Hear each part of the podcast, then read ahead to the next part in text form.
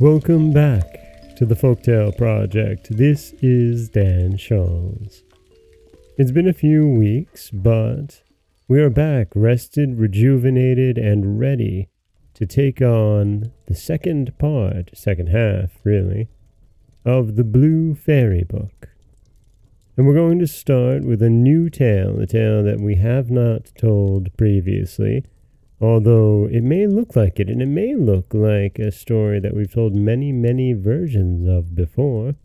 But this is not the Goldilocks that you are thinking of. This, this is the story of Pretty Goldilocks.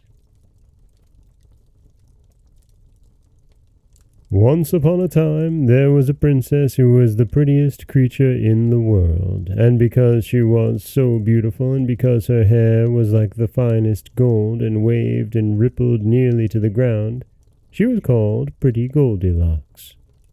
She always wore a crown of flowers, and her dresses were embroidered with diamonds and pearls, and everybody who saw her fell in love with her. Now, one of her neighbors was a young king who was not married. He was very rich and handsome, and when he heard all that was said about pretty Goldilocks, though he had never seen her, he fell so deeply in love with her that he could neither eat nor drink. So he resolved to send an ambassador to ask her in marriage. He had a splendid carriage made for his ambassador, and gave him more than a hundred horses and a hundred servants, and told him to be sure to bring the princess back with him. After he had started, Nothing else was talked of at court, and the king felt so sure that the princess would consent that he sent his people to work at pretty dresses and splendid furniture, that they might be ready by the time she came. Meanwhile, the ambassador arrived at the princess's palace and delivered his little message. But whether she happened to be cross that day, or whether the compliment did not please her, is not known. She only answered that she was very much obliged to the king, but she had no wish to be married. The ambassador set off sadly on his homeward way, bringing all the king's presents back with him. The princess was too well brought up to accept the pearls and diamonds when she would not accept the king, and so she had only kept twenty-five English pins that he might not be vexed. When the ambassador reached the city where the king was waiting impatiently, everybody was very much annoyed with him for not bringing the princess, and the king cried like a baby, and nobody could console him. Now, there was at the court a young man who was more clever and handsome than anyone else. He was called Charming, and everyone loved him excepting a few envious people who were angry at his being the king's favorite and knowing all the state secrets. He happened one day to be with some people who were speaking of the ambassador's return, and saying that his going to the princess had not done much good, when Charming said rashly, If the king had sent me to the Princess Goldilocks, I am sure that she would have come back with me. His enemies went at once to the king, and said, You will hardly believe, sire, what Charming has the audacity to say. That if he had been sent to the Princess Goldilocks, she would certainly have come back with him.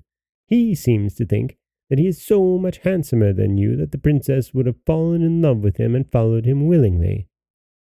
The king was very angry when he heard this. Ha ha! said he. Does he laugh at my unhappiness and think himself more fascinating than I am? Go, and let him be shut up in my great tower to die of hunger. So the king's guards went to fetch Charming, who had thought no more of his rash speech, and carried him off to prison with great cruelty. The poor prisoner had only a little straw for his bed, and but for a little stream of water which flowed through the tower he would have died of thirst. One day, when he was in despair, he said to himself, How can I have offended the king? I am his most faithful subject, and have done nothing against him. The king chanced to be passing the tower and recognized the voice of his former favorite.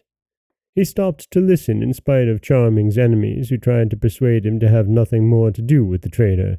But the king said, Be quiet. I wish to hear what he says. And then he opened the tower door and called to Charming, who came very sadly and kissed the king's hand, saying, What have I done, sire, to deserve this cruel treatment? You mocked me and my ambassador, said the king, And you said that if I had sent you for the Princess Goldilocks, you would certainly have brought her back. It is quite true, sire, replied Charming. I should have drawn such a picture of you and represented your good qualities in such a way that I am certain the princess would have found you irresistible. But I cannot see what there is in that to make you angry. The king could not see any cause for anger either when this matter was presented to him in this light, and he began to frown very fiercely at the courtiers who had so misrepresented his favourite. So he took Charming back to the palace with him, and after seeing that he had a very good supper, he said to him, You know that I love pretty Goldilocks as much as ever. Her refusal has not made any difference to me, but I don't know how to make her change her mind. I really should like to send you to see if you can persuade her to marry me. Charming replied that he was perfectly willing to go and would set out the very next day. But you must wait till I can get a grand escort for you, said the king.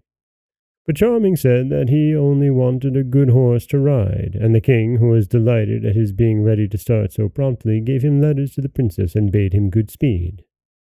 It was on a Monday morning that he set out all alone upon his errand, thinking of nothing but how he could persuade the Princess Goldilocks to marry the king. He had a writing book in his pocket, and whenever any happy thought struck him, he dismounted from his horse and sat down under the trees to put it into the harangue which he was preparing for the princess before he forgot it. One day, when he had started at the very earliest dawn and was riding over a great meadow, he suddenly had a capital idea, and, springing from his horse, he sat down under a willow tree which grew by a little river.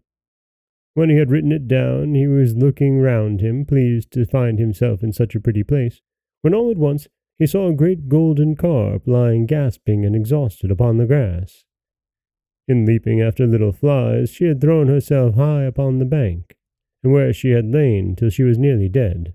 Charming had pity upon her, and though he couldn't help thinking that she would have been a very nice dinner, he picked her up gently and put her back into the water.